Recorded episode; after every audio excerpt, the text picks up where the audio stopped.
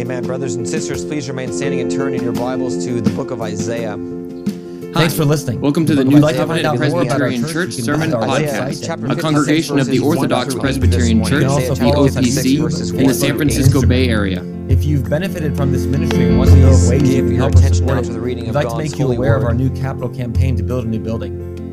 God has recently blessed us Thus with says growth the Lord, here at New Covenant. Keep Over the years, our church has and been small. It's been up and down. for but my overall, things salvation have is been about tight to come, financially, and my has been righteousness to be revealed. Now, by the grace of Blessed God, is the we're man growing. who does this, We believe it wise the in light of Son this of to Man think about building a new hold on building it, to facilitate even more keeps growth. from Our defiling current the building Sabbath only seats and 72. keeps his hand Cannot from doing any more seats, evil. if we were to fill every single one, Do not one, let the son of the we foreigner who has joined no more than himself to the 72. Lord speak, plans for our saying, new building The Lord has utterly separated me from his people. Enable us to grow Nor to let the eunuch say, can be stable Here I am, a dry even be able to help other churches. For thus One of the things the that Lord we want to the to be is a church that is able to look beyond itself and for the choose sake what of the pleases advancement of the me kingdom of God. and hold we believe fast that this new building can help us even to them. there. And I so we are give praying my that God house would within my walls a for us the place and a needed to name build a new building, better than that that of we would sons and grow to daughters. fill it, I will and give them an day we would everlasting name that shall to not be cut off. ourselves. Also, the know, sons of the foreigner in the Bay who Area, joined a very themselves to the Lord place. to serve Him. There is a and to great the- need for the light of the to love the name of the Lord, to be His servants. this servant. place, Everyone who keeps from of the defiling the Sabbath And so if you and want to support holds us fast my covenant, to support our even them to see this I new will bring building to my built, holy please mountain consider giving and a financial them gift to joyful this in my house You of can prayer. give by sending Their us a burnt check with and their building fund in the sacrifices will be accepted on my address can be found on our website. For my house you shall can also give a by Zelle by sending the money to nations. The Lord God, who gathers the outcasts of Israel, says, Yet gmail.com I will gather to him building others fund in the memo besides those May God bless you with a greater knowledge of His word and zeal for Thus His far, brothers and sisters, the reading of God's word. You may be seated.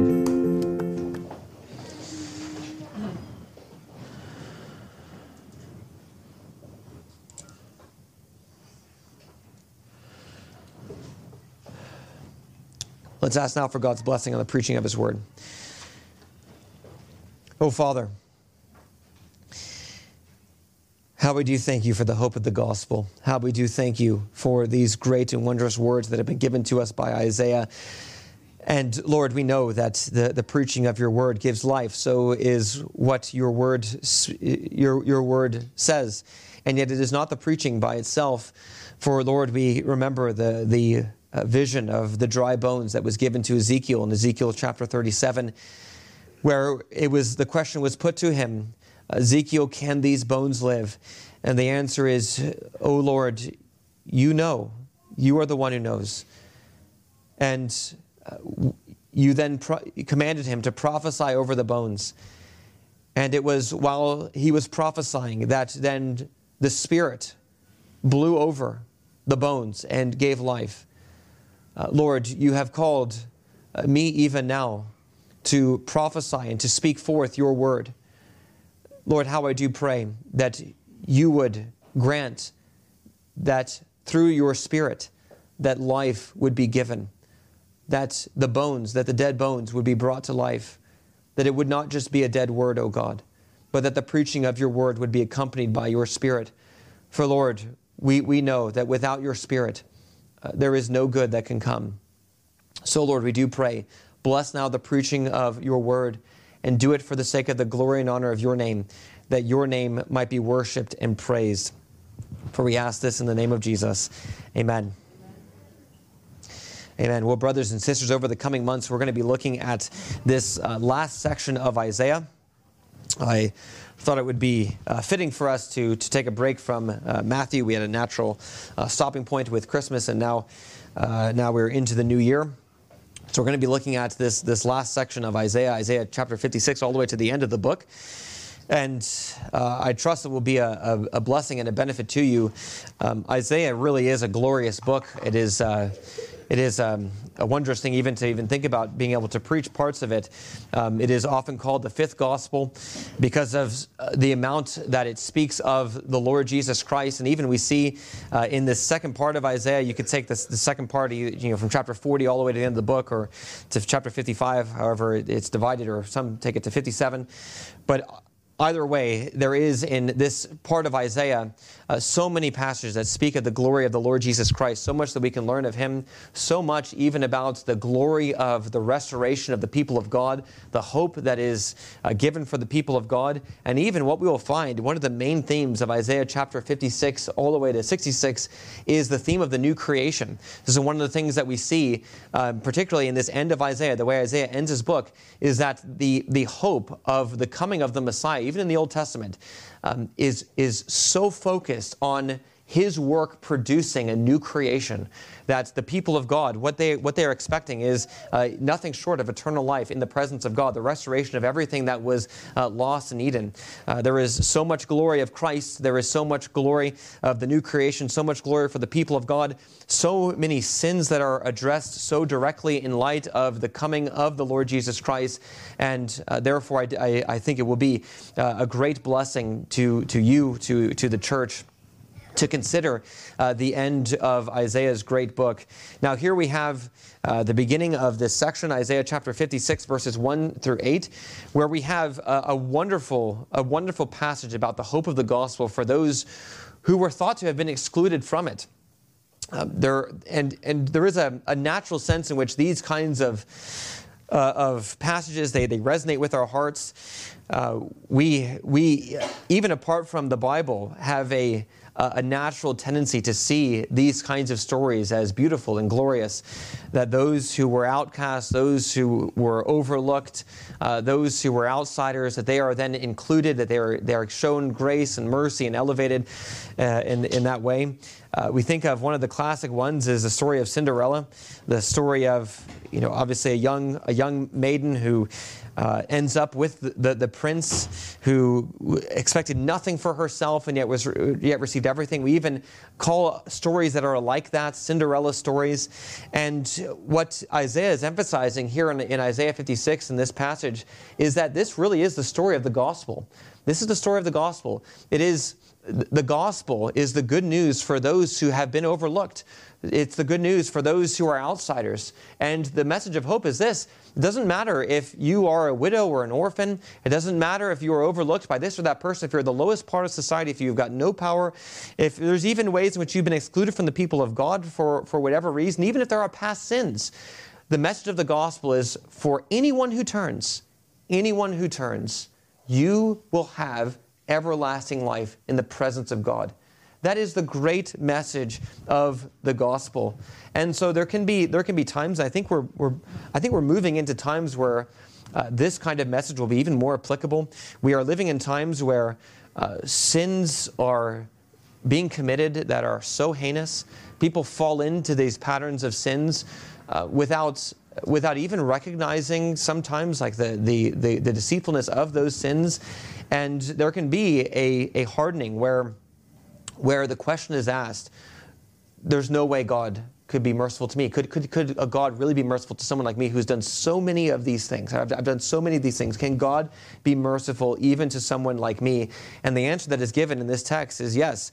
Uh, if you are a foreigner, even if you are a eunuch, if you will but turn, if you will but turn, there is salvation in the Lord Jesus Christ because God will gather all the faithful into his house, even the outsider even the outsider. And that is the way in which uh, Isaiah opens this glorious section of, of his book, the, the very last section that will close out uh, his glorious prophecy. Now we'll look at this, we're going to look at this text under two headings. We're going to consider uh, first what faithfulness to the Lord looks like. So, one of the things that is important to keep in mind with regard to this text is it is it is hope for all, but it is hope for all who turn, hope for all who, who are in fact faithful to the Lord. And so Isaiah is exhorting uh, the people to faithfulness. If you, if you will but turn, it doesn't matter what kind of person you are. So we'll look at what that faithfulness actually looks like, how Isaiah defines it in verses 1 and 2.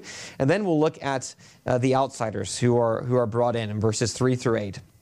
And there are two that are mentioned specifically, and that is the eunuch in verses, uh, verse, the second part of verse 3 through verse 5, and then the foreigner in verses 6 and 7.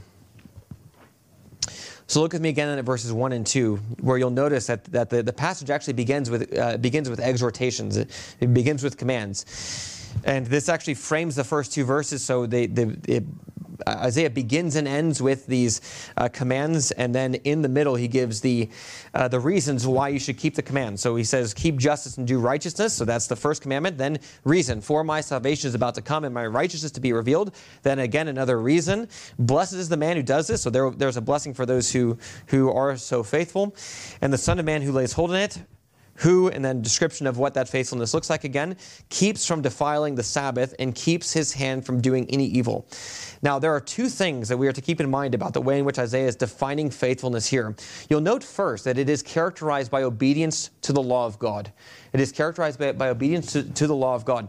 Uh, there are some who will say things like uh, the Old Testament was about law, the New Testament is about grace, and therefore we are to, you know, we, we are to, the people had to keep the law in the Old Testament, but now in the New Testament we are, are no longer bound by the law.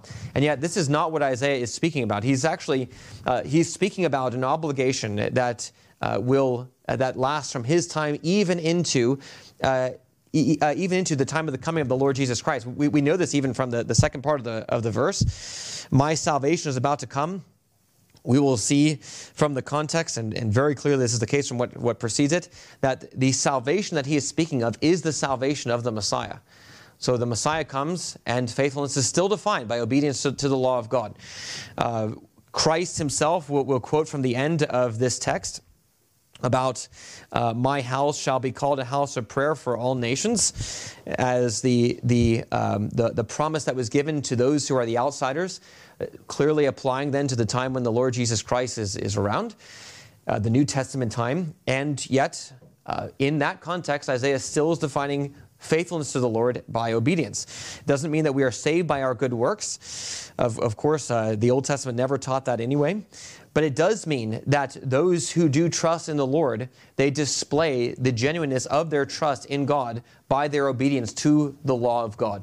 They are obedient to God's commandments. Now, one of the things that the second thing that you'll note about this is that it is obedience to the law of God as a whole, but you'll note that throughout this text, there is one law in particular that Isaiah highlights. There's one particular law that he highlights, and it said it said se- several times in the text.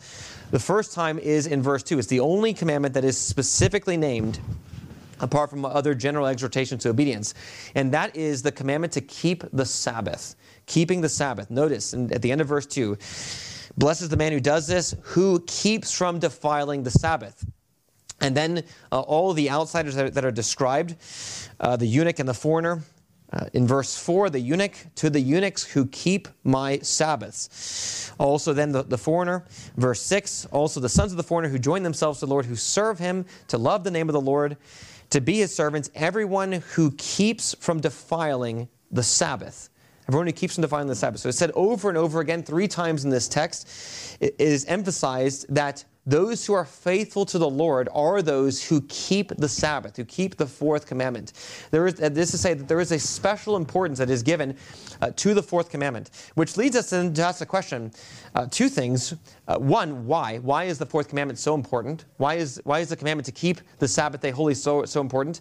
And then, two, what, what actually is entailed in keeping the Sabbath day holy? We'll, we'll look at these in, in reverse order. First, uh, looking at um, what, what actually does it mean to keep uh, the Sabbath. And this is where it's important to, to understand the, the language of the fourth commandment and also um, the, the nature of the commandment, the nature of what it actually looks like to keep this commandment. That, this will help us to see its importance as well. Uh, it, is, it is sometimes said today that keeping the fourth commandment is taking a break from your work for an entire day out of seven. The emphasis is on rest from your labors. And you know, if you if you take a, a regular day off, one out of seven, then you've kept the, the fourth commandment. And this is, is something of a, a, personal reset, something like that. Uh, that, however, you'll note is not actually the language of the command. If you were to just, just remember, what, what is the language of the command in, in Exodus chapter 20 and in Deuteronomy chapter 5? The language of the command. Remember the Sabbath day to keep it holy. Remember the Sabbath day to keep it holy. And then in that context, one of the things that you are to do in, in order to keep it holy is you are to rest from your labors one day out of seven. So you are to labor six days, six days uh, you are to labor and do all your work, but the seventh day is a Sabbath to the Lord your God. It is not, it's not just a day of rest. It's certainly not to, be a day where you uh, pursue your own leisure. It, that's not the purpose of the day. The purpose of the day is it is a Sabbath to God.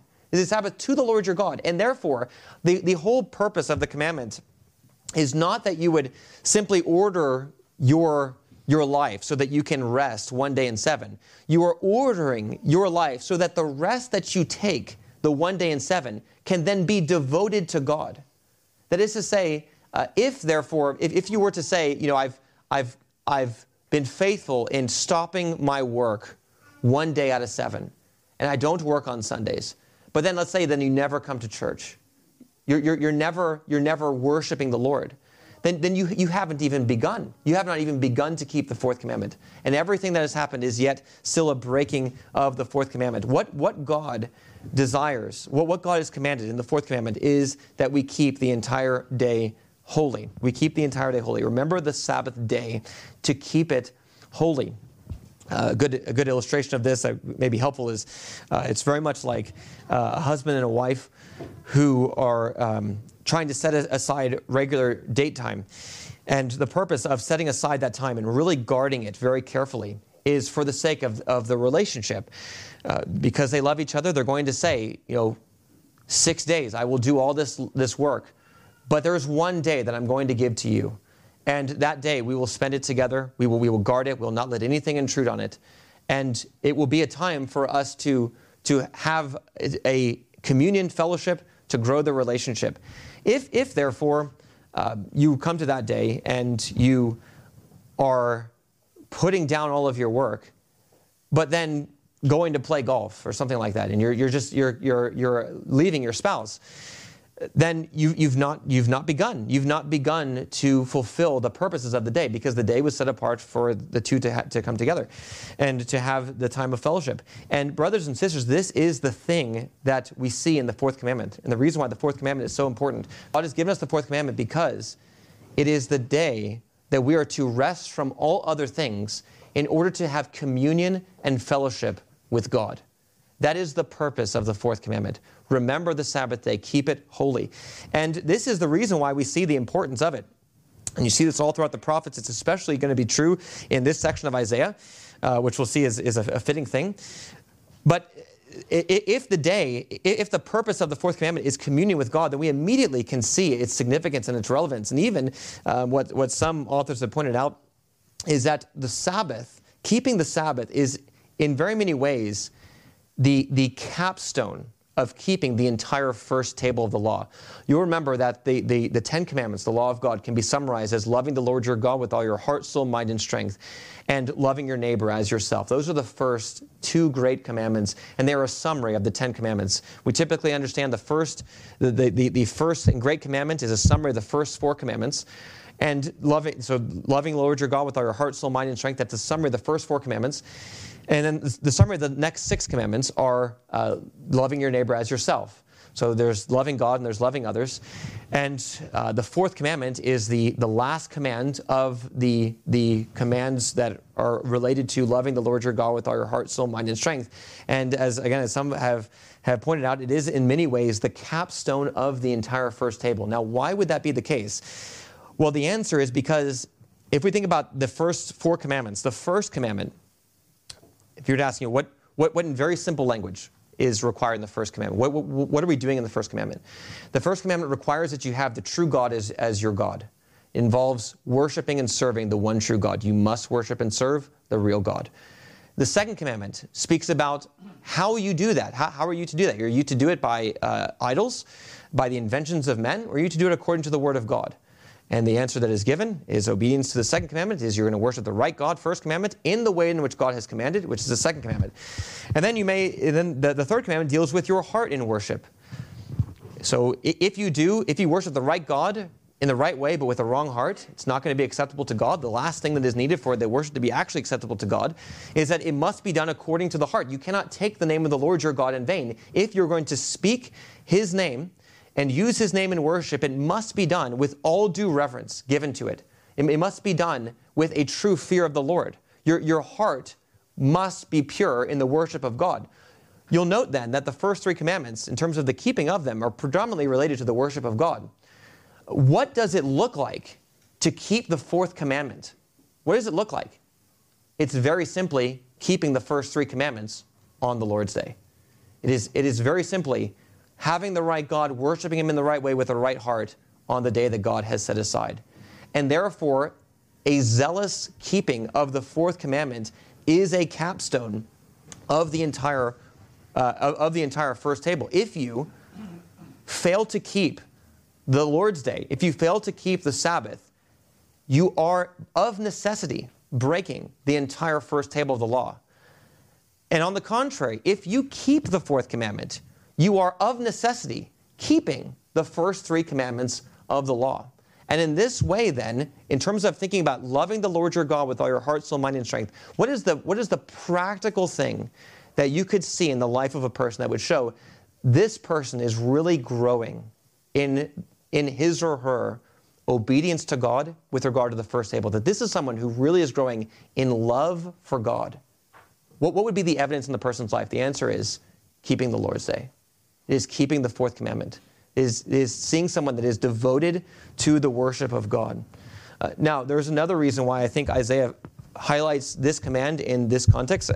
As I mentioned, as we'll see in the weeks to come, um, this, this ending of Isaiah is just tremendously glorious in the way in which it describes the new creation.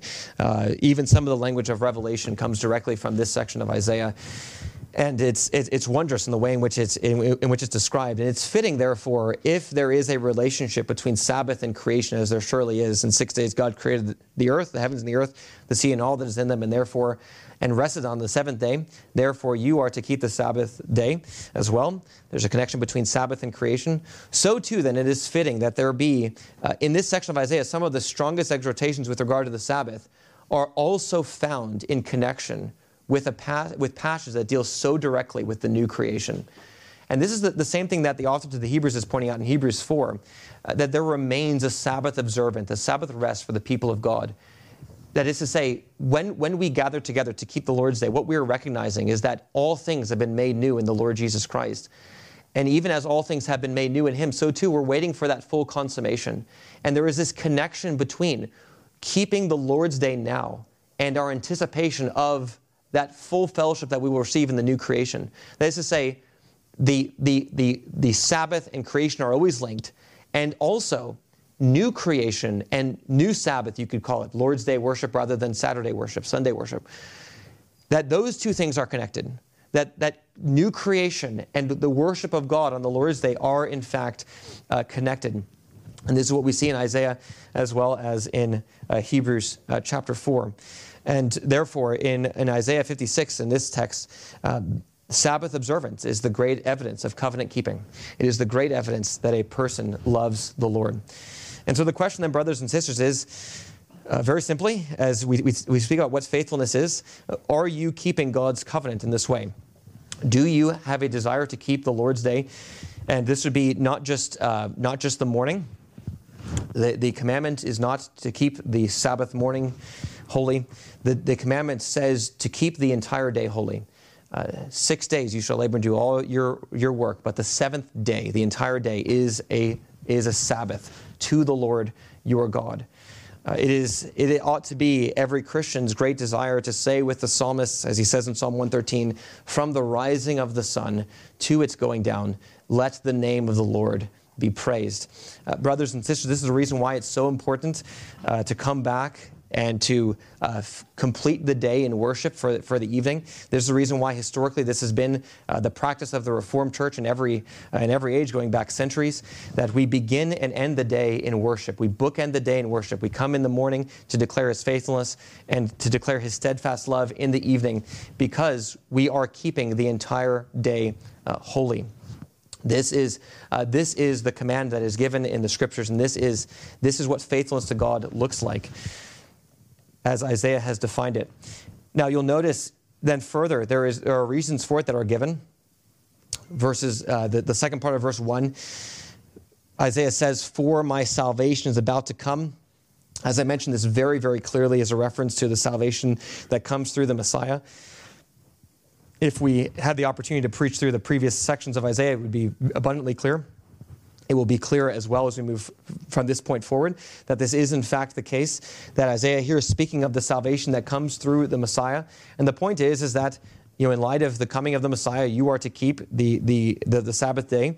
But brothers and sisters how much more is it the case for us? Um, if if if isaiah's exhortation is uh, keep justice and do righteousness for my salvation is about to come the exhortation in the new testament is keep justice and do righteousness for my salvation has come and you are already the participant in the new creation itself. You already have this great foretaste. Uh, therefore, uh, keep the Sabbath day holy and keep your hand from doing any evil. This is the exhortation that is given. And notice even further, Isaiah says um, it's not to be a, a wearisome burden for you, because what he says is that everyone who does this is blessed. Verse 2 Blessed is the man who does this, and the Son of Man who, who lays hold on it, who keeps from defiling the Sabbath and keeps his hand from doing any evil. Uh, the, the commandments of God are not burdensome to any of us because the keeping of God's commandments, the keeping of God's commandments, carry with it their own blessing.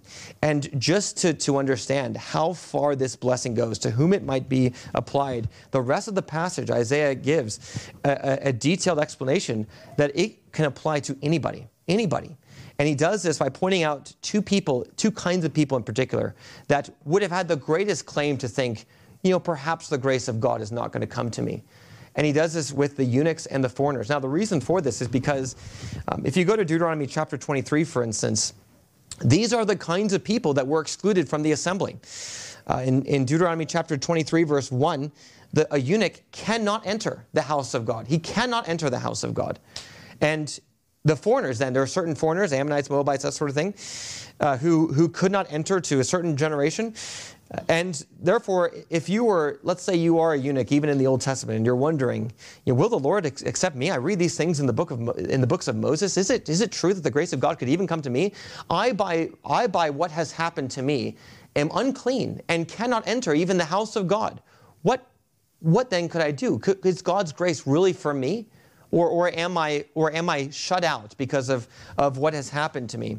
Or you might consider yourself a foreigner in, in, this, in these days and think, you know, uh, if I fear the Lord, is it, is, will God really accept me? Uh, now, uh, one of the things that we see is that all throughout the Old Testament, the answer is, is yes. Uh, the, it is not meant to be an exclusion, even even in the uh, even in the Pentateuch. This it's not it's not meant to be an absolute exclusion uh, from the grace of God. We see this, for instance, with, with Ruth the Moabite, with, with Rahab, both outsiders, and yet brought into uh, the family of God through their fear of the Lord. And here Isaiah is saying something very similarly uh, to the eunuch, to the foreigner. Uh, you will still have life. Now, as we think about eunuchs, we, we do not have. Um, we do not have many eunuchs in the same way as what, what would have been true in Isaiah's day. Uh, the, the idea between, behind the eunuch not being included in the house of God, being shut out from the house of God, was uh, very simply that his condition made him permanently unclean. That there is this, this, this principle of death on the basis of what has happened to him, that it's not fitting to be in the presence of the God of life, and therefore, at least from the the public assembly of the people of God in the temple or the, or the tabernacle. Uh, they, they, it was just not, it was just wasn't fitting for, for them to, to, to be there. And then again, this would have been, this would have been something that would, be, would, uh, would have caused this question. You know, am I, am I permanently shut out from the kingdom of God? Now, again, we don't have eunuchs in the same way, but this would apply to anyone who has had something done to them that makes you feel unclean or if you yourself have done something to yourself that makes you feel unclean. And I think this is uh, particularly related to sexual sins today. Uh, as you think about uh, very many people who are, for instance, if a woman who's raped uh, will feel unclean and feel that they that they cannot come, that, you know that there's this this, this unworthiness that you that you have, uh, or perhaps even uh, if there is uh, some guilt in, the action, if there is, uh, you know, fornication, that sort of thing, there can be this sense in which you recognize rightly that it does make you unclean. It does, it, and that is uh, that is the case. It does make you unclean, and the eunuch is is a, an example of this kind of phenomenon. Now, in today's world, there is there is even uh, an even more serious application that is more directly related to the eunuch, and that is particularly those who are transgender today. Uh, there can be, uh, I think, and I think we're going to see this much more, those who will begin to wonder, you know, I have done so much to myself. and I am a eunuch, that I, I, I cannot reproduce. I'm, I'm castrated. I'm, I'm, I'm, i have no ability now. And there can be this, you know, and, and even the, the, damage can be irreversible. It is irreversible. Same thing with the eunuch in Isaiah 56. There's nothing you can do very often. And then the question then would be, well, what hope is there? What, what reasons are even for life at this point? If I have all of this, uh, all of this, this pain, all this damage, and I have no hope of, of the recovery in this life, the answer is given in Isaiah 56, verses 3 and following, 3 to 5, that to the eunuch, there will be a, life that will be better. There will be a blessing that will be given to you in the gospel that is far better. You'll notice even what, what is said is that the, the blessing that comes to the eunuch is, is uh, exactly fitted to solve the problem and the misery that comes from him being a eunuch. That is to say, what is the one thing a eunuch will never be able to have? Is children. He will, have, he'll have no remembrance of his name either. The only, the only remembrance of his name he has is his children. He's cut off from him. The only the, the, the, main blessing that is cut off from him is his children. But notice, notice the, the grace of the gospel that is given in verses 3 to 5. The, do not let the son of the foreigner who is, has joined himself to the Lord speak, saying, The Lord has utterly separated me from his people, nor let the eunuch say, Here I am, a dry tree. It is no offspring, a dry tree. For thus says the Lord to the eunuchs who keep my Sabbaths and choose what pleases me and hold fast to my covenant, even to them I will give in my house and within my walls a place and a name. A place and a name. The name would, would have been cut off. They're going to have no place because, because of, of having no children. And it will be better than that of sons and daughters. I will give them an everlasting name that shall not be cut off. That is to say, exactly the thing, exactly the thing, at the exact point where the misery of, and the effects of sin have creeped in. What is promised in the gospel is God will give you the exact thing that will make up for it, but not in even a, tempor- in a temporal way. It will be everlasting. It will be everlasting. It is a wonderful thing to be able to pass on your name to the next generation, to have, to have a remembrance of your name. But the, the blessing of the gospel for all of those who are eunuchs today, all of those who have given themselves even to these uh, perverse sins, that the moment you turn, if you will but turn, be faithful to the Lord, keep his Sabbath, repent of your sins, God will give to you something that is better than what anyone could have even if they had the biggest family in the world. You will, you will have an everlasting name. And, brothers and sisters, such is the hope of the gospel. It may never be realized in this life. It may still be true. You know, those, those who are, have done the, the chemical castration or whatever else and are, in that sense, eunuchs, uh, it, it may be irreversible to the end of life, but the, the hope of the gospel is this that there is a resurrection from the dead, and there is a house that you will be brought into if you will but turn. And in that house, you will have a name that will, be, that will never be cut off. You'll never have to say, I'm a dry tree. You'll never have to say it because God will give you uh, this great blessing. But it's not even only the eunuch. Isaiah says, even to the foreigner, can the foreigner be accepted? The answer is yes. Again, look at Ruth and Rahab. Now, what would be an example of a foreigner? Perhaps you would be someone who is uh, born outside of the church and perhaps you think, you know, uh, and in, in, you know, in the, in the, Reformed Church and in every church, it should be the case that you rejoice in God's generational blessings, the way in which He shows mercy and grace to the thousandth generation. Uh, I rejoice to see my kids praising the Lord, that they can look back and see that their father praised the Lord, and I'm hoping that their children will, will praise the Lord, and so on and so forth. But it may be the case that you're not like that. Maybe you were born outside the church and you, and you think, you know, uh, maybe you're even ashamed from where you come from in terms of, of your heritage and, and that sort of thing, and the sins that were, that were done and that are committed in your family. And the question then could be, you know, will God accept someone like me, uh, a foreigner in the house of God? Can I be accepted? And the answer that Isaiah is giving here is yes. To anyone who keeps my Sabbaths, who keeps my covenants, who, who refrains from doing what is wrong, who fears the Lord, to anyone like that, they will be accepted. Remember the words of Psalm 45 that we looked at a few weeks ago in the morning sermons uh, on the messianic prophecies. Remember that great exhortation that is given to the daughter, to the, the, the, the bride of the Messiah, the people of God. Listen, O daughter, give attention and incline your ear. Forget your people and your father's house, and then the king will desire your beauty. This is, this is the promise of the gospel. The moment you turn, doesn't matter where you come from, doesn't matter what you've done, doesn't matter what's been done to you, doesn't matter if you seem like a, a dry tree, it doesn't matter if you appear to be an outsider. If you will but turn, if you will but turn, the grace of God is yours. And it is yours from the moment you turn. The moment you turn, all of these blessings are yours. You'll notice even further the way these blessings are described for the foreigner. Even, uh, even them I will bring to my holy mountain and make joyful in my house of prayer. Now, we've had the opportunity to, mention this theology of the mountain of God in numerous sermons, uh, particularly in the uh, Matthew and other places. You'll remember that this, th- this bringing to the mountain of God is language of, of absolute salvation. It is the language of everlasting salvation, the presence of God. It is um, the language of being with God forever. Isaiah himself has spoken in, in Isaiah chapter 25 of the mountain where God will swallow up death forever, where he will make a feast for all of his people, where they will say, This is our God, we have waited for him.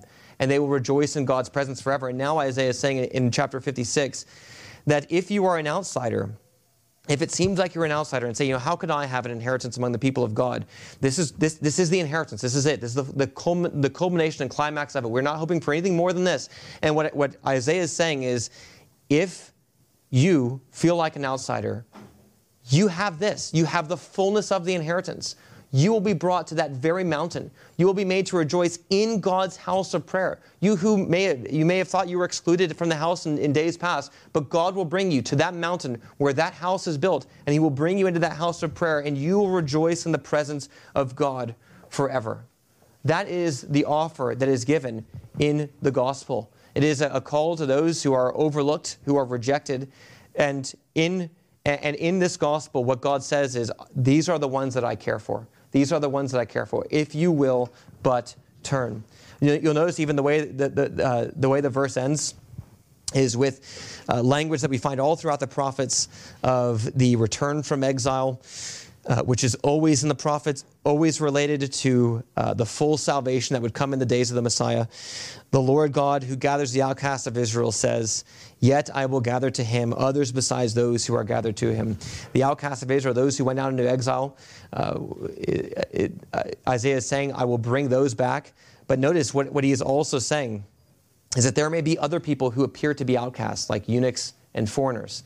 And the promise of the gospel is in the day when the Lord Jesus Christ comes, in the day of the true return from exile. I'm not just going to bring back those who are exiled from Israel. I'm going to be bringing eunuchs, I'm going to be bringing foreigners, and I'm going to be bringing all of those who are outcasts into my kingdom, and they will rejoice forever. They will rejoice forever. Now, the, the fact that this is given in return from exile language shows that this is speaking about, this is ultimately going to be fulfilled in the days of the Lord Jesus Christ. That this is a prophecy is ultimately going to be fulfilled in the days of the Lord uh, Jesus Christ. And it is a blessing then for all of those who will but turn. Now, you'll notice it's important to note with regard to this entire passage, it is not for every outsider without exception. It is not for every outsider without exception. It is not indiscriminately on every eunuch and foreigner. You'll notice that there's a qualification that runs through the entire thing, which is if you are faithful. It is for those who are faithful who will receive this. Now, the, the implicit in this is that is this glorious message. If you turn, no matter where you come from, you'll be saved.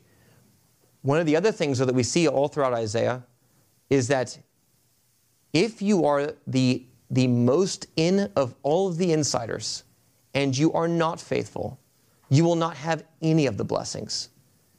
This is to say, it, it, does not ultimately matter what you are outwardly. This is what the, the point the Apostle Paul is making in Romans 2. He's saying, you know, the, the, the, Jews, they, they hear of all the sins of all those Gentiles, and they say, well, look, we're, we're not like that because we are Jews. We are part of the people of God. But Paul says, you know, uh, a Jew is not one who is one outwardly, it's, it's one who is one inwardly, who, who truly has the law of God written on their heart. And the point that Isaiah is making is just the same thing. Uh, God will receive every single person, without exception, even the eunuch and the foreigner, two examples that are meant to be so far out there that if they are included, then everyone has to have confidence. Everyone is included. It, he will receive every single person who is faithful. Who is faithful? He will receive none who are not faithful. He will receive not a single person. the Lord Jesus Christ says this over and over again in the Gospel of Matthew, as we've seen. That there are many who are brought from east and west. They recline at table with Abraham, Isaac, and Jacob, but the sons of the kingdom will be cast out into the outer darkness.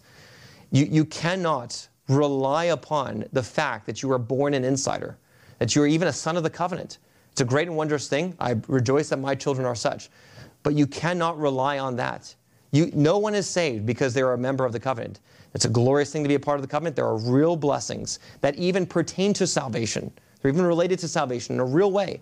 Even given all that, no one is ever saved because they are a member of the covenant. You are saved because you yourself fear the Lord.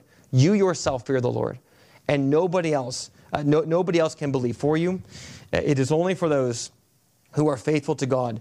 It is for those who enjoy the Sabbath. It is for those who enjoy the worship of God. It is for those who have in their hearts, as the psalmist says, the highway to Zion, who say, Better is one day in your courts, O Lord, than a thousand days elsewhere. This is the blessing. These are the things that were promised of, uh, of the days of the coming of the Lord Jesus Christ. And, brothers and sisters, this is the reason why it is so significant that in the proclamation of the gospel, in the early chapters of Acts, in Acts chapter 8, that Philip, the evangelist, comes and meets by the road an Ethiopian eunuch, a foreign eunuch, who fits both of the descriptions of what Isaiah is saying here in Isaiah 56.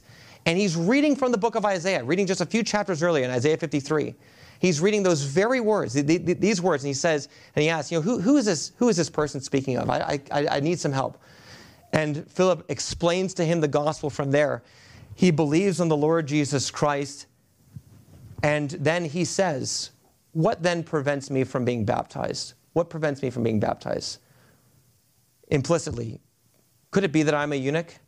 Could it be that I'm an Ethiopian so far from the kingdom of God? And the answer is no. Philip baptizes him because the Ethiopian eunuch is, in fact, to be received into the kingdom of God if he will but turn. Brothers and sisters, this is the story of the gospel. This is the, the this is the true uh, Cinderella story where those who are overlooked, the downcast, the miserable, uh, those who have sinned greatly and feel that, like they have no hope, who are wondering if God can receive them. This is the story of, uh, this is the Cinderella story that we find in the scriptures. Everyone who is in that situation who turns, all of them will be saved. And that salvation, as we have seen, is a new creation where you will be with God with blessings that will never end. He will bring you into his house of prayer, which will be for all peoples, and you will rejoice in him from this time forth and forevermore. Uh, brothers and sisters, may it be that God would grant you the grace so to be faithful to him in all things. Let's pray.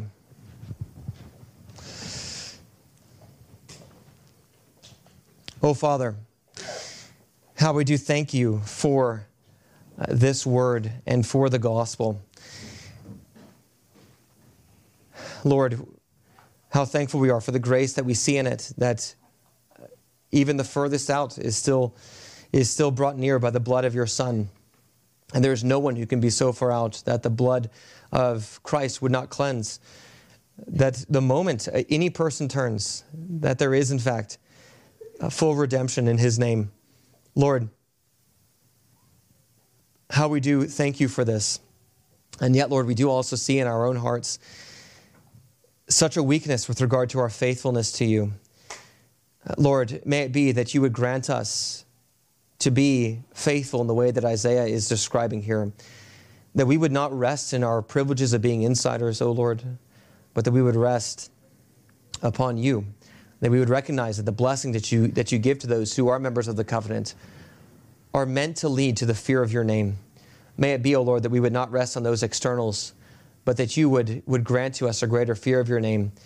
And may it be that we would join in with our brothers and sisters who are uh, eunuchs and foreigners, that we would join in with them and zealously keep your covenant and keep your Sabbath from being profaned.